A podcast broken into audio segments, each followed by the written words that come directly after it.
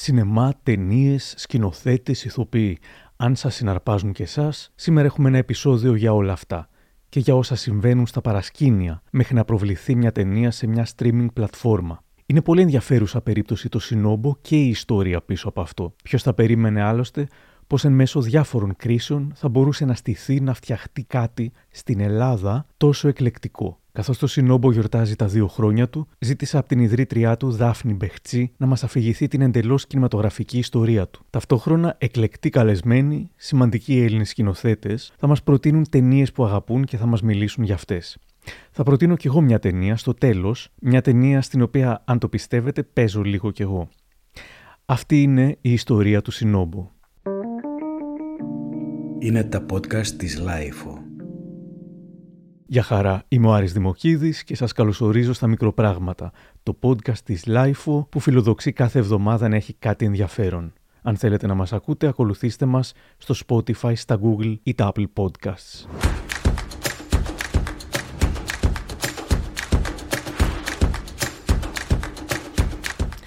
Ήταν 12 Μαρτίου του 2020 όταν ξεκίνησε τη λειτουργία της μια πλατφόρμα που έμοιαζε κάπως εξωγήινη στην τότε ελληνική πραγματικότητα. Σύντομα γέμισε με εκατοντάδες, σχεδόν χίλιες σήμερα, ταινίες μυθοπλασίας αλλά και ντοκιμαντέρ από 86 χώρες σε 97 γλώσσες. Ήταν ένα παράτολμο εγχείρημα για το οποίο είναι υπεύθυνη η Δάφνη Μπεχτσή. Πώς μια γυναίκα έγινε αρκετά πριν από τα 30 της, επιχειρηματίας και ιδιοκτήτρια μιας πλατφόρμας streaming, εγώ σπούδασα βασικά μικροβιολογία και ειδικεύτηκα στην παραστολογία. Πριν κάνω το συνόμπο έκανα έρευνα για περίπου τρία με τέσσερα χρόνια. Δηλαδή, κατά τη διάρκεια των σπουδών μου και με τη μία μετά τις σπουδές μου ε, βρέθηκα σε εργαστήρια μοριακής παραστολογίας και ασχολούμαι με το παράστο που προκαλεί ελαιονοσία. Και ο κινηματογράφος πώς προέκυψε; Ήταν στη ζωή μου από πάρα πολύ μικρή. Ε, στην ουσία από το που γεννήθηκα βρίσκω μέσα σε βίντεο κλαμπ λόγω της οικογενειακής επαγγελματικής δραστηριότητας. Είναι μεγάλη αγάπη μου από πάντα. Είχα την ευκαιρία μεγαλώνοντας να παρευρεθώ σε μεγάλα φεστιβάλ ευρωπαϊκά, να δω την πληθώρα, τον πλούτο πραγματικά του ανεξάρτητου σινεμά που υπάρχει διαθέσιμος η ιδέα του Σινόμπο γεννήθηκε πιο πολύ για να δώσω λύση σε μια σειρά από δικά μου προβλήματα που ερχόμουν αντιμέτωποι καθημερινά τότε που έγινα 18 και μετά σε σχέση με το πώς θα βρω τις ταινίες που αναζητώ.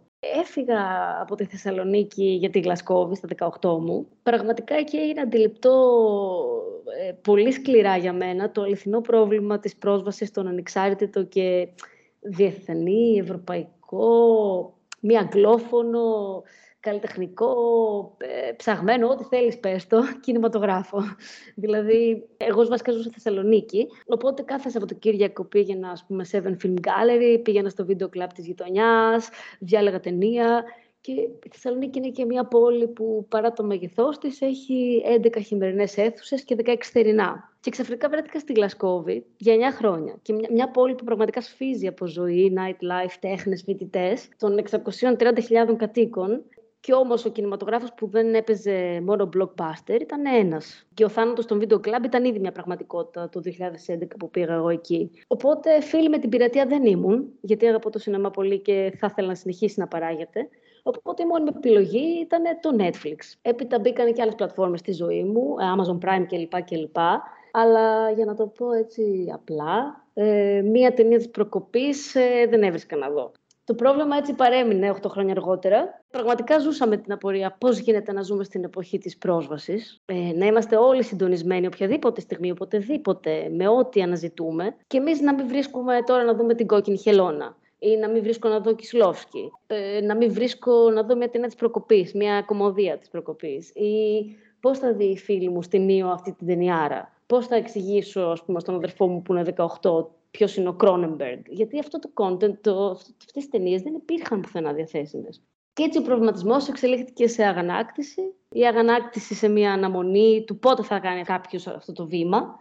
Καθώς όμως κανείς δεν έκανε αυτό το βήμα, η Δάφνη αποφάσισε να το κάνει μόνη της. Είμαστε ακόμα πολλά χρόνια πριν το 2020, όταν η ιδέα είναι ακόμα ασχημάτιστη στο μυαλό της και η ίδια δεν θα μπορούσε να φανταστεί πως σχετικά σύντομα θα είχε φτιάξει το δικό της art house ψηφιακό βίντεο club το οποίο τόσο καιρό αναζητούσε.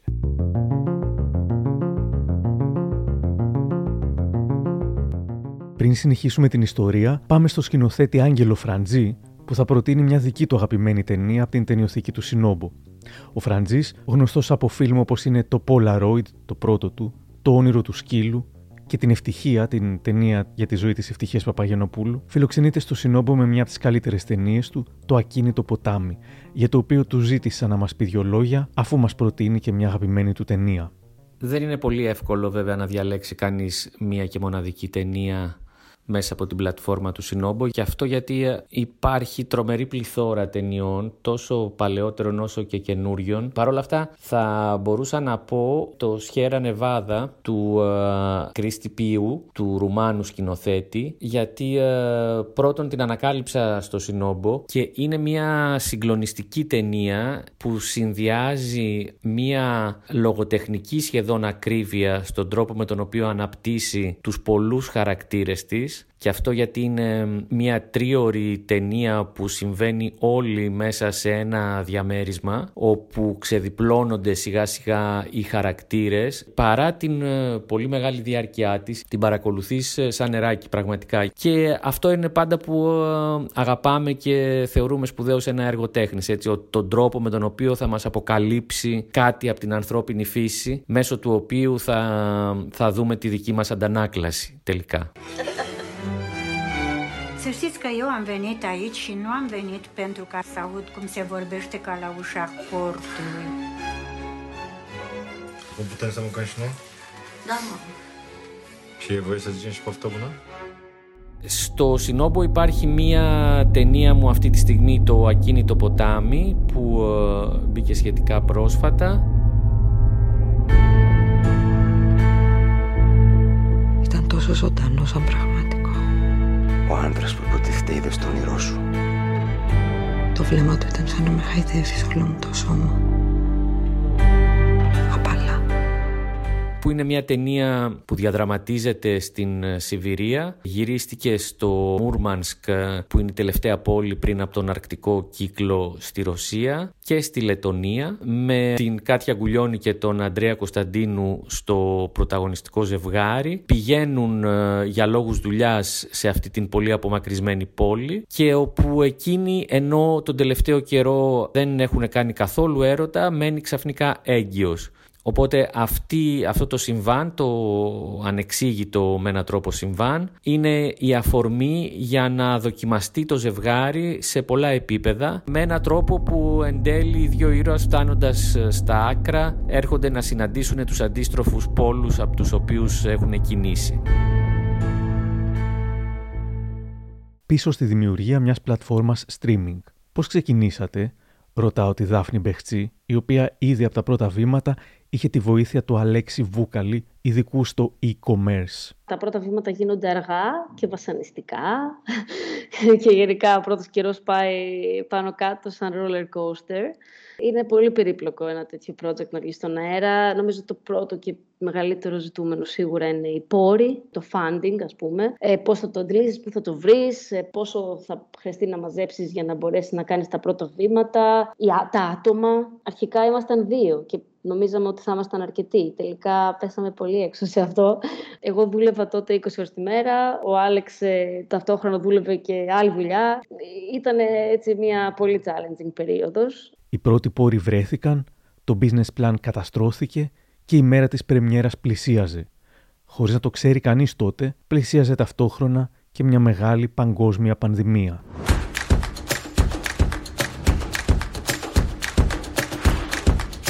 Ρωτάω τη Δάφνη τι θυμάται από τους πρώτους μήνες του 2020, λίγο πριν το επίσημο ξεκίνημα του Συνόμπου. πανικό, αϊπνία. Ήταν τόσο πιεσμένη η καθημερινότητά μου που δεν είχα καταλάβει ότι υπάρχει COVID. Δηλαδή, δεν ήμουν σε επαφή με την επικαιρότητα. Σίγουρα τα logistics, τα τεχνικά, η εξυπηρέτηση μας άγχωναν. Θυμάμαι, ήμασταν στο γραφείο την ε, πρώτη μέρα που ήταν να βγει το συνόμπο στον αέρα, ανακοινώθηκε το κλείσιμο των κινηματογράφων την ώρα που, λόγω του COVID, την ώρα που ήμασταν μέσα στο γραφείο. Και θα γιορτάζαμε το άνοιγμά μας. Ε, τα συναισθήματα ήταν φυσικά πολύ ανάμεικτα, αλλά το launch ε, πραγματικά ήταν ε, συγκινητικό, διότι ο κόσμος μας ε, έστειλε απίστευτα συγκινητικά και ενθαρρυντικά σχόλια, πράγμα που απέδειξε ότι υπάρχει αυτό το κοινό και ότι πραγματικά έλειπε μια τέτοια πλατφόρμα από την Ελλάδα και πόσο μάλλον εκείνη τη χρονική περίοδο που όλοι δυσκολευτήκαμε πάρα πολύ. Η σκηνοθέτης Ζακλίν Λέντζου, βραβευμένη στις Κάνες και με την πρώτη ταινία μεγάλου μήκου της να παίζεται στους κινηματογράφους της Σελήνη 66 ερωτήσεις, επιλέγει τη δική της αγαπημένη ταινία από το Σινόμπο. Αγαπημένο Σινόμπο, πρέπει να ξέρετε ότι είσαι πάρα μα πάρα πάρα πολύ τυχερό και περήφανο που έχεις στη λίστα σου την επίθεση του Γιγαντιαίου Μουσακά. Μια ταινία σουρεαλιστική, αστεία, συγκινητική, καταπληκτική, πλέον θεωρείται cult, πιστεύω. Και σίγουρα είναι μια ταινία που μπορώ να βλέπω κάθε μέρα και να γελάω και να νιώθω και πάρα πολύ χαρούμενη για το τι έκανε μετά ο Κούτρας, έτσι. Που είναι ένας καταπληκτικός δημιουργός. Την ιστορία αυτή δεν την περίμενε κανείς μας. Ήρθε έτσι απροειδοποίητα. Ξαφνικά. Ήταν η μέρα που η ζωή μας άλλαξε. Ήταν η μέρα που δεχτήκαμε την. Μουσακά! Η εξέλιξη του Σινόμπο ήταν μεγάλη. Από τις 300 ταινίες με τις οποίες ξεκίνησε, σήμερα πλησιάζει τις χίλιες. Τα δύο άτομα που δούλευαν γι' αυτό έχουν γίνει 14 και οι πρωτιές του αρκετές. Φιλοξενεί τις φιλμογραφίες σπουδαίων Ελλήνων και ξένων σκηνοθετών, ας πούμε του Ερικ Ρομέρ, του Κλοντ Σαμπρόλ, του Μιχάλη Κακογιάννη ή του Wong Kar Wai. Οι ταινίες του οποίου κυκλοφόρησαν και στους κινηματογράφους σε 4K. Κατά σύμπτωση, ο σκηνοθέτης Αλέξης Αλεξίου, που έχει κάνει συναρπαστικές ταινίες, όπως είναι η Ιστορία 52 και το Τετάρτη 4 και 45, και οι δύο είναι διαθέσιμες στην πλατφόρμα, μας προτείνει σήμερα μια από τις ταινίες του Wong Kar Wai και εξηγεί τους λόγους. Υπάρχουν πολλές αγαπημένες ταινίες που προβάλλονται στο Σινόμπο, στις οποίες θα μπορούσα να αναφερθώ. Αν θα πρέπει όμως να επιλέξω αναγκαστικά μία, τότε θα επέλεγα το Changing Express. Ίσως επειδή όταν το είδα στα 19 σε πρώτη προβολή στο Άστι, στην πλατεία Κοραή, αισθάνθηκα ότι έβλεπα κάτι που δεν έμοιαζε με οτιδήποτε είχα ξαναδεί. Ίσως επειδή δεν είχα πιστέψει μέχρι τότε ότι σε μια ταινία μπορεί να ακούγεται τόσες πολλές φορές το California Dreaming, αλλά και ότι η διασκευή των Dreams των Cranberries από τη Faye Wong μπορεί να είναι εξίσου, αν όχι ακόμα πιο καλή.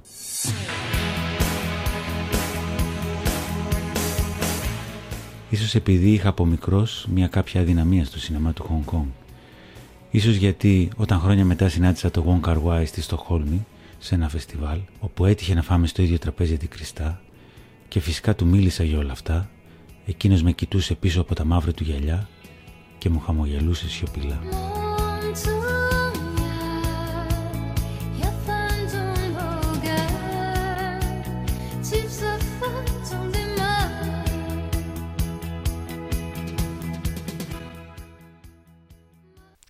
Εκτός από ταινίες μυθοπλασίας, το Σινόμπο έχει και ντοκιμαντέρ. Και ένα ντοκιμαντέρ επιλέγει για μας ο σκηνοθέτης Ζαχαρίας Μαυροειδής, ο οποίος έχει γυρίσει και ο ίδιος ντοκιμαντέρ το στο σώμα της του 18. Η πρώτη μεγάλου μήκους του Μαυροειδή ήταν η κομμωδία Ο Ξεναγός, διαθέσιμη στο Σινόμπο, η δεύτερη του Ο Εξαιρετικός Απόστρατος και τώρα πάει για την τρίτη. Μια από τις αγαπημένες μου ταινίες που παίζουν αυτή τη στιγμή στο Σινόμπο είναι το ντοκιμαντέρ Irving Park του Παναγιώτη Ευαγγελίδη. Είναι μια ταινία του 2019 που δεν ξέρω πόσος κόσμος την έχει δει γιατί έχει ένα πολύ ιδιαίτερο θέμα που ίσως εκ πρώτης να μοιάζει ότι είναι αρκετά εξειδικευμένο. Παρ' όλα αυτά είναι μια ταινία που αφορά νομίζω τους πάντες. Πρόκειται για την ιστορία τεσσάρων γκέι αντρών, οι οποίοι είναι όλοι τους άνω των 60 και οι οποίοι ζουν μαζί ως μια παράτερη οικογένεια στο Irving Park, που από όσο καταλαβαίνω είναι μια γειτονιά του Σικάγο. Αυτοί οι άντρες έχουν μεταξύ τους ε, σχέσεις κυρίου και σκλάβων. Είναι βασικά ο πρωταγωνιστής που, που, έχει, που έχει δύο σκλάβους και ε, ο τέταρτος της παρέας είναι ο πρώην κύριος του πρωταγωνιστή. You will recognize that I am your master slash lord and that my cock is the object of your obedience and worship. I'm just questioning whether I'm cut out to be a slave. Το ντοκιμαντέρ παρακολουθεί αυτούς τους τέσσερις άντρες σε μια διάρκεια, από όσο καταλαβαίνω, αρκετών χρόνων, σίγουρα αρκετών μηνών, με μια διανόητη εγκύτητα και οικειότητα, ε, κάτι που χαρακτηρίζει το έργο του Παναγιώτη Βαγγελίδη, απομυθοποιώντας οτιδήποτε σκανδαλιστικό μπορεί να, να δει κανείς ε, γύρω από το σαδομαζοχισμό και πηγαίνοντας πολύ πέραν αυτού στο, σε έννοιες όπως η αγάπη, η ελευθερία, η εξουσία, η συντροφικότητα, ο θάνατος Είναι μια ταινία που είναι απίστευτα πλούσια μέσα στη λιτότητά της, απίστευτα ειλικρινής και κατά τη γνώμη μου πάρα πολύ συγκινητική. Το 2022 στο Σινόμπο ξεκίνησαν να ανεβαίνουν εκτός από τις παλιές και κλασικές και νέες ταινίες σε πρώτη ψηφιακή προβολή. Έρχονται να προσθεθούν στη μεγαλύτερη συλλογή κλασικού σινεμά σε πλατφόρμα της χώρας. Μια ταινία του 1998 επιλέγει για μας η σκηνοθέτης Ρινιό Δραγασάκη. Η Δραγασάκη είχε φτιάξει πολύ δυνατές ταινίες μικρού μήκους, ήταν όμως το 2020 που με το μεγάλου μήκους ντεμπούτο της, Cosmic Candy, κέρδισε δικαίως το βραβείο Ελληνικής Ακαδημίας Κινηματογράφου καλύτερου πρωτοεμφανιζόμενου σκηνοθέτη. Το Σινόμπο αυτή τη στιγμή παίζεται η μικρού μήκους ταινία μου, ο μπαμπάς μου, ο Λένεν και ο Φρέντι. Ε, πέρα από αυτήν την ταινία, η επόμενη αγαπημένη μου από το Σινόμπο είναι η ταινία της Ανιές Βαρντά Kung Fu Master. Είμαι πολύ χαρούμενη που είδα αυτή την ταινία που μου είχε ξεφύγει. Την είδα τις πρώτες μέρες που άνοιξε το Σινόμπο. Νομίζω ήμασταν ε, μέσω πανδημίας στο πρώτο lockdown και είδα αυτή την ταινία και πραγματικά ένιωσα πολύ ελεύθερη κάπως. Έχει να κάνει με μία 40χρονη γυναίκα ερωτεύεται τον 14χρονο φίλο της κόρης της ο λόγος που ένιωσα ελεύθερη είναι γιατί είχα ξεχάσει ότι μπορείς να μιλήσεις για κάτι τέτοιο τόσο αγνά και να κοιτάξεις άφοβα όλα αυτά τα ιδιαίτερα συναισθήματα που μπορείς να νιώσεις τα οποία δεν είναι άσπρο ή μαύρο που πολλές φορές πλέον στη σήμερα ημέρα μιλάμε για τα συναισθήματα με αυτόν τον τρόπο ότι ή πρέπει να είναι έτσι ή πρέπει να είναι αλλιώς. Οπότε σε αυτή την ταινία όλα είναι πάρα πολύ πολύ λεπτεπίλεπτα και ιδιαίτερα και το τι ακριβώς νιώθει αυτή η 40χρονη γυναίκα για ε, ένα 14χρονο παιδί προφανώς δεν είναι pure ερωτικό, ερωτικό. Έχει και άλλα πράγματα μέσα. Έχει κάτι το μητρικό έχει κάτι ότι θέλει η κυρία να ξανανιώσει παιδί ε, ότι θέλει να ξαναβρεθεί σε αυτή την κατάσταση που είναι αγνή που δεν είναι κάτι που μπορούν να ζήσουν δύο ενήλικες η Jane Birkin που είναι, παίζει τη 40χρονη γυναίκα είναι πολύ πιστική σε αυτό που κάνει και ο 14χρονο αγόρι την χάνει να είναι ο γιος της Ανιές Βαρντά που έχει σκηνοθετήσει την ταινία, το οποίο έχει πάρα πολύ ενδιαφέρον αν το γνωρίζεις. Αυτά, οπότε ευχαριστούμε Σινόμπο για αυτή την εμπειρία. Voilà. On était là; Et je voulais déjà que ça soit la prochaine fois. Par ici, c'était trop près du lycée.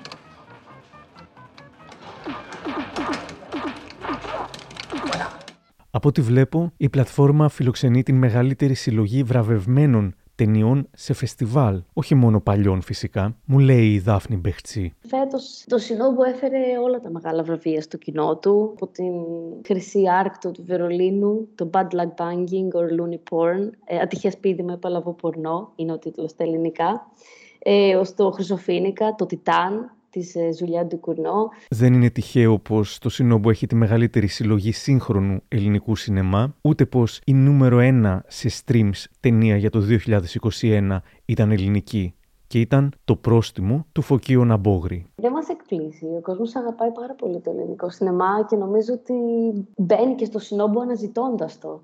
Ε, είμαστε πάρα πολύ χαρούμενοι που το πρόστιμο πήγε τόσο καλά και, και όχι μόνο αυτό, όλες οι ελληνικές ε, παραγωγές ε, και το Digger που μπήκε πρόσφατα και η αναζήτηση της Λόρας Ντουράντ η Πράσινη Θάλασσα, ε, πάρα πολλές ε, ελληνικές παραγωγές ε, βρίσκονται κάθε μήνα στο top 5. Χαιρόμαστε πολύ γι' αυτό, γιατί πραγματικά δεν υπήρχε μια στέγη έως σήμερα για αυτό. Και νομίζω ότι μέσα από το Συνόμπο έχει καταφέρει να εξερευνήσει πολλούς δημιουργούς που έως τώρα δεν είχε πρόσβαση σε αυτούς. Το top 10 των ταινιών που είδαν οι περισσότεροι συνδρομητές το 2021 ξεκινάω από το 10, The Handmaiden, Caught in the Net, Chunking Express, La Belle Époque, Soul Kitchen, Benedetta, Titan, Οι γείτονες από πάνω, Ατυχές πίδημα ή παλαβό πορνό και στο νούμερο 1, Το πρόστιμο. Μίλησα σήμερα με τον Φωκείο Ναμπόγρη, το σκηνοθέτη του φιλμ, για το πρόστιμο, αλλά και για τις αγαπημένες του ταινίες που υπάρχουν στο Σινόμπο. Ήταν κάπως αναμενόμενο ότι θα υπήρχε αυτή η επιτυχία ιντερνετικά, γιατί υπήρχε από πριν κιόλας από την ολοκλήρωση της ταινίας, υπήρχε ε, αρκετός κόσμος ο οποίος τη ζήταγε online. Ξέρεις, πιστεύω πως και ένα κομμάτι κόσμου που ενδιαφερόταν για τη δική μας ταινία δεν θα πήγαινε σινεμά έτσι κι αλλιώς. Οπότε, οπότε ναι. του βόλευε το, το, το streaming. Κλείσανε πόρτες. Για πες, μπορείς να ανοίξουμε. Ξέρω από αυτά, ρε.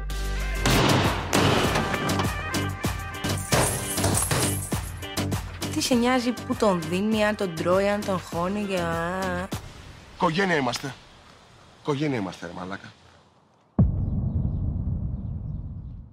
Ξεχώρισαν δύο ταινίες, τις οποίες είναι της προηγούμενης δεκαετίας και οι δύο, και είναι ταινίες τις οποίες έχω μεγάλη αδυναμία. Η πρώτη λοιπόν είναι το Good Time των αδερφών Σάφντι, μια ανεξάρτητη αμερικάνικη ταινία του 2017 ε, με τον Ρόμπερτ Πάτινσον και τον Μπένι Σάφντι, τον έναν εκ των σκηνοθετών έχει αυτό το ρεαλισμό που είχε το ανεξάρτητο σινεμά της δεκαετίας του 70, αλλά με μια σημερινή φρεσκάδα και νομίζω θα είναι και το ξεκίνημα μιας μεγάλης καριέρας για αυτούς τους ε, δύο σκηνοθέτες.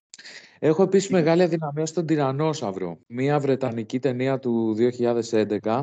Ήταν ένα γερό χτύπημα όταν την είχα πρωτοδεί στο σινεμά. Θυμάμαι πρέπει να το είχα δει στην Έλλη όταν, ε, όταν είχε πρωτοβγεί. Μου άρεσε, πήγα και δεύτερη φορά για να τη δω και μετά πλέον στο Blu-ray την είδα αρκετές φορές. Πολύ σκοτεινή ταινία, η οποία όμως έχει και μια χαραμάδα αισιοδοξίας, ας πούμε, στο τέλος της, να το πω έτσι. Έχει φοβερές ερμηνείες. Μου αρέσει να την επισκέπτομαι ξανά και ξανά. Είναι υποδειγματικό ευρωπαϊκό σινεμά. I feel safe with you. Nobody's safe with me. On the ride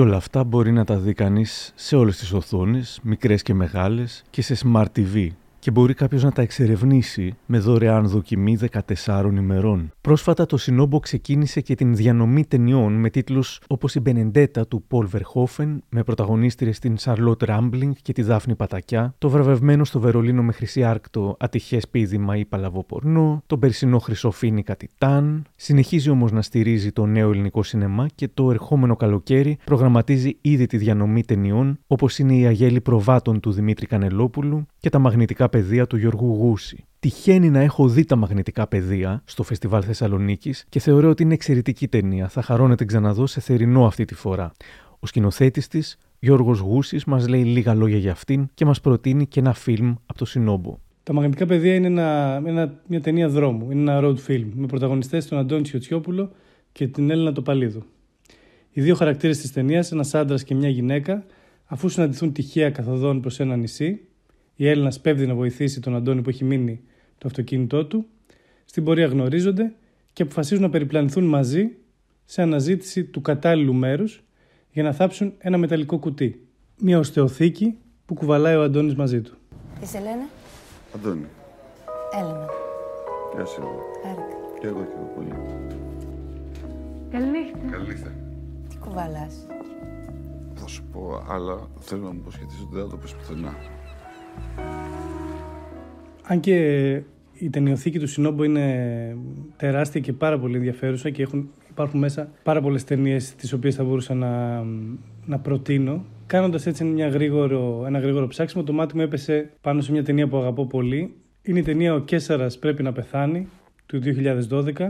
Ε, από τις τελευταίες ταινίες των αδερφών Ταβιάννη, στην οποία υπάρχει μια πολύ έτσι, θαραλέα, καινοτόμα και ρισκαδόρικη ιδέα που δεν θα περίμενε κανείς να, να δει από δύο ε, σκηνοθέτες στη δύση τους, έτσι κοντά στα 80-90 χρονών πρέπει να την κάνουν αυτή την ταινία.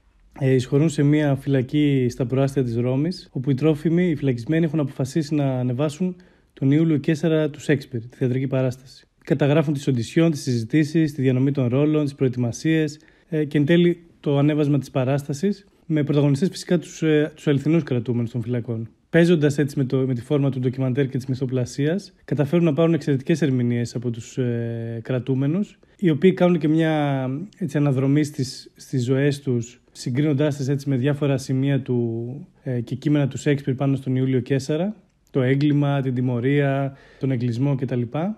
Είναι συγκλονιστικό βέβαια το, το, το τέλος αφού, αφού τελειώσει η παράσταση, ε, τα φώτα σβήνουν και αυτοί που ήταν οι ηθοποιοί και είχαν αυτή τη χαρά της δημιουργίας μετατρέπονται στο τέλος πάλι σε φυλακισμένους. εξαιρετικό είναι το εξαιρετικό το τέλος. δεν, δεν μπορώ να σας πω το... Έτσι, έχει, έχει μια φοβερή ατάκα ενός τρόφιμου που αξίζει πραγματικά να, την, ε, να τη δείτε.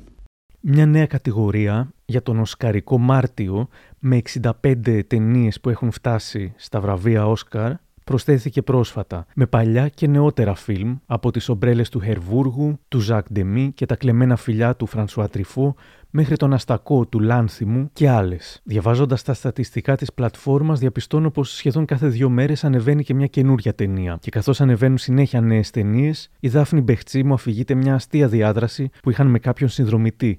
Τους έγραψε: Θα ήθελα να ανεβάσετε την τάδε ταινία, και μερικές ώρες αργότερα τους ξανά έγραψε για να μάθει γιατί δεν είχε ανέβει ακόμα.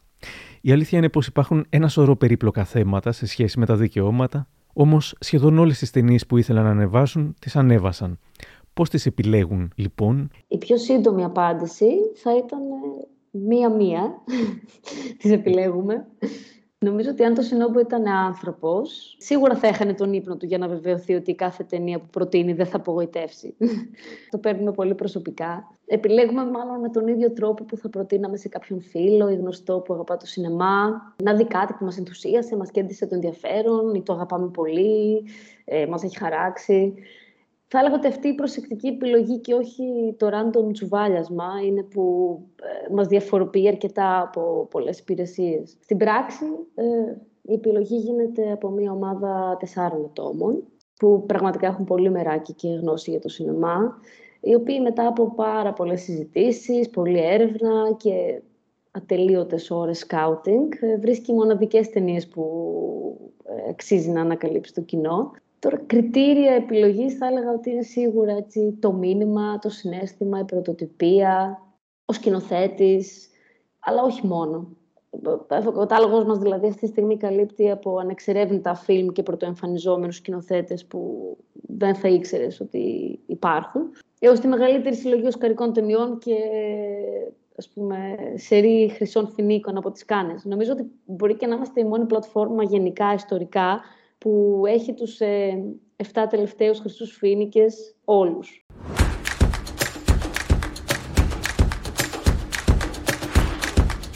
Η σκηνοθέτης Αγγελική Αντωνίου, γνωστή από, μεταξύ των άλλων, το πολυβραβευμένο Έντουαρτ και την εξαιρετική πράσινη θάλασσα που υπάρχει στο Σινόμπο, έχει να κάνει μια ενδιαφέρουσα πρόταση στους θεατές, καθώς όπως λέει, χάρη σε αυτήν την πλατφόρμα, είναι ευκαιρία όλες τις ελληνικές ταινίες που παίζονται στο Συνόμπο και αυτό για τον εξής λόγο. Γιατί εδώ και πολλές δεκαετίες υπάρχει μία ιδεολειψία και μία αποστροφή για τις ελληνικές ταινίες και αυτό το θεωρώ μεγάλο λάθος δεν μπορεί να ακούσει μετρητής σιγά μην πάω να δω ελληνική ταινία. Πραγματικά δηλαδή αυτό το έχω ακούσει τόσες φορές που λέω δεν είναι δυνατόν. Είναι σαν να πω εγώ γιατί να πάω σε Έλληνα γιατρό, σιγά μην πάω σε Έλληνα γιατρό.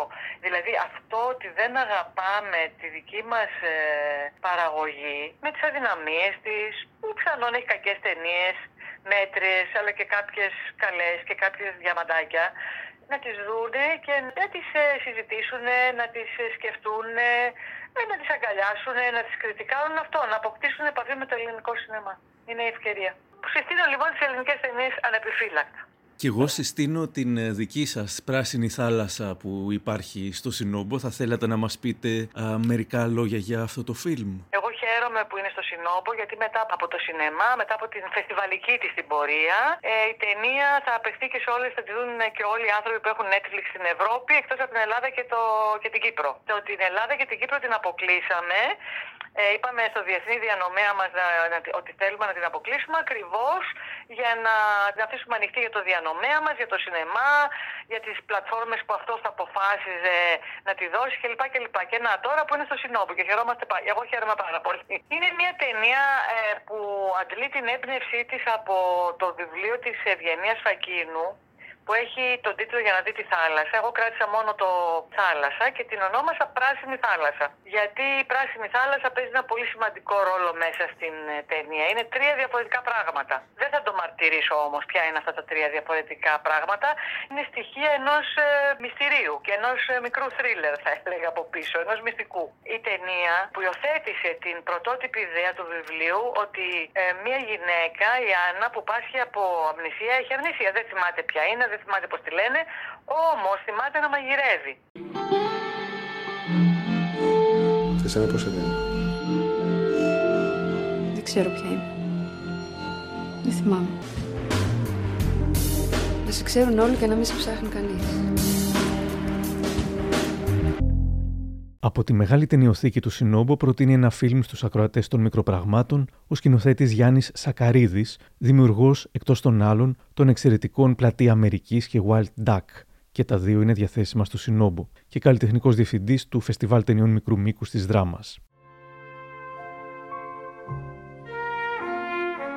Η ταινία «Ψυχρός πόλεμος», Cold War, είναι το ερωτικό γράμμα του Παύλ Παυλικόφσκι στους γονείς του μια σαρωτική ιστορία πάθους και πολιτική στη σκιά του σιδερένιου παραπετάσματος. Ο Παυλικόσκι κέρδισε το βραβείο καλύτερης σκηνοθεσίας στις Κάνες για αυτή τη σαρωτικά οικία ιστορία αγάπης για ένα ζευγάρι αστεριών που πέφτουν μαζί μέσα από το σιδερένιο παραπέτασμα της μεταπολεμικής Ευρώπης. Είναι εμπνευσμένο και αφιερωμένο στους γονείς του, τους οποίους ο Παυλικόφσκι έχει περιγράψει ως τους πιο ενδιαφέροντες δραματικούς χαρακτήρες που έχω συναντήσει ποτέ, δυνατούς, υπέροχους ανθρώπους, αλλά ως ζευγάρι μια ατέλειωτη καταστροφή.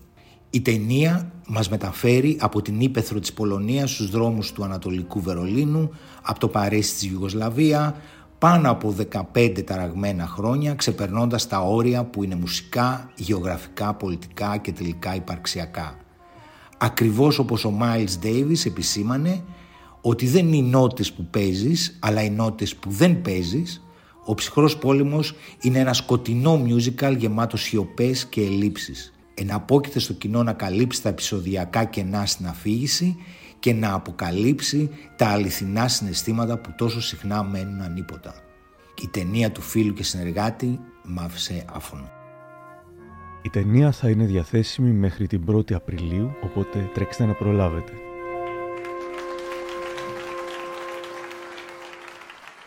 Στην αρχή, το Σινόμπο ήταν μια προσπάθεια που δεν είχε πολλές ελπίδες να πετύχει στην Ελλάδα του σήμερα. Κι όμως πέτυχε και αυτή η επιτυχία του είναι ένα καλό σημάδι για το καλό σινεμά, λέει η Δάφνη Μπεχτσή. Νομίζω ότι ο λόγος που βελτιώνεται καθημερινά και μπορεί να βρίσκεται στα φεστιβάλ και να φέρνει τις πιο hot ταινίες είναι οι συνδρομητές του, μόνο αυτοί. Και πραγματικά κλειδί για την επιβίωση των τοπικών υπηρεσιών, από το σινεμά της γειτονιάς έως τις ε, παραγωγές που παράγονται στην Ελλάδα έως και το συνόμπο, εξαρτώνται από το θεατή και το αν θα επιλέξει να δείξει με το εισιτήριο που θα κόψει, με τη συνδρομή που θα πληρώσει, ότι η ύπαρξη αυτού του κινηματογράφου τον νοιάζει και θέλει να συνεχίσει να προσφέρεται. Οπότε, έτσι σαν ε, ένα μήνυμα έτσι, ρομαντικό προς τον κόσμο είναι ότι αν σαν θεατής θέλει κάποιος να στηρίξει την πολυμορφία στο σινεμά, ε, νομίζω είναι σημαντικό να κάνει αυτό που μπορεί να κάνει για να το δείξει. Νομίζω ότι οι θεατές είναι που κάπως θα καθορίσουν ε, εν τέλει το μέλλον του κινηματογράφου στην Ελλάδα ε, και σε άλλες χώρες. Ζήτησα και από την ε, κυρία Μπαχτσί να μου επιλέξει την all-time αγαπημένη της στην πλατφόρμα έλεγα την υπηρέτρια του Park Chan-wook, που είναι ο σκηνοθέτης του Old Boy, του Original. Πραγματικά και από όλες τις απόψεις για μένα είναι μια τέλεια ταινία. Και είμαστε, είμαστε κατενθουσιασμένοι επίσης γιατί θα έχουμε την επόμενη ταινία του Park Chan-wook στο Σινόμπο. Ακόμα δεν έχει, δεν έχει βγει, ούτε καν στους κινηματογράφους, ε, ούτε καν στο φεστιβάλ. Αλλά ναι, είμαστε πολύ ενθουσιασμένοι που θα, θα τον ακολουθήσουμε σαν σκηνοθέτη. Καθώς όμως αυτό το μήνα βγαίνουν νέες ταινίες στην πλατφόρμα από το Love του Γκασπάρ Νοέ και την Αγελάδα, το ντοκιμαντέρ της Άντρεα Άρνολντ, μέχρι την ρομαντική κομμεντή με την οντρέτο του Κορίτσι για σπίτι και τα «Το κύμα και ο σεισμός» σκανδιναβικά για όσους θέλουν περιπέτεια αλλά όχι αμερικάνια, ζητώ από την Δάφνη Μπεχτσή να επιλέξει και μια ταινία που ανέβηκε πρόσφατα και την ξεχωρίζει. Ε, θα έλεγα, πιο... ναι, το Αζόρ θα έλεγα, το Αζόρ, ο, ο κώδικας του τραπεζίτη Έχει έτσι ένα, μια, περί, μια πάρα πολύ ιδιαίτερη ατμόσφαιρα, με απίστευτα σκηνικά και απίστευτη σιωπηλή ένταση. Es la primera vez en Argentina, ¿no? Primera vez en el sur. El señor Will pertenece a la banca privada. Es distinto que la banca comercial.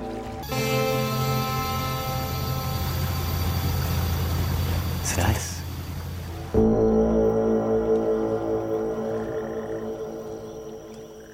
Υπάρχουν εκατοντάδες εξαιρετικές ταινίες για να επιλέξει κανείς. Αυτή που θα σας προτείνω εγώ είναι το ελληνικό φιλμ του 2019 Σκοποφιλία, μια ταινία των Ναταλία Λαμπροπούλου και Ηλέκτρα Αγγελετοπούλου, ένα συναρπαστικό computer screen thriller σε σενάριο του Σωτήρη Πετρίδη, η ιστορία του οποίου ξεδιπλώνεται μέσα από οθόνες υπολογιστών. Ένας νεαρός που βρίσκεται σε υποχρεωτική καραντίνα παρακολουθεί μέσα από τις κάμερες και ένα περίεργο λογισμικό ένα σωρό κόσμο στα σπίτια τους, και σε κάποια στιγμή, αν προσέξετε τις πολλές οθόνες που εμφανίζονται ταυτόχρονα, ίσως θα εντοπίσετε και εμένα στο σπίτι μου να παρακολουθούμε στο ο λίγων δευτερολέπτων κινηματογραφικό μου ντεμπούτο.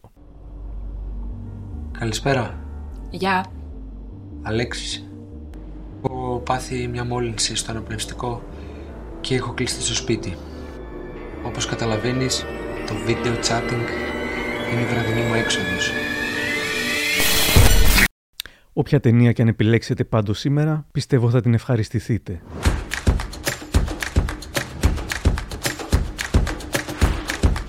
Κάπου εδώ τελειώσαμε. Ευχαριστώ πολύ που με ακούσατε. Αν θέλετε ακολουθήστε τα μικροπράγματα στο Spotify, τα Google ή τα Apple Podcasts. Γεια χαρά!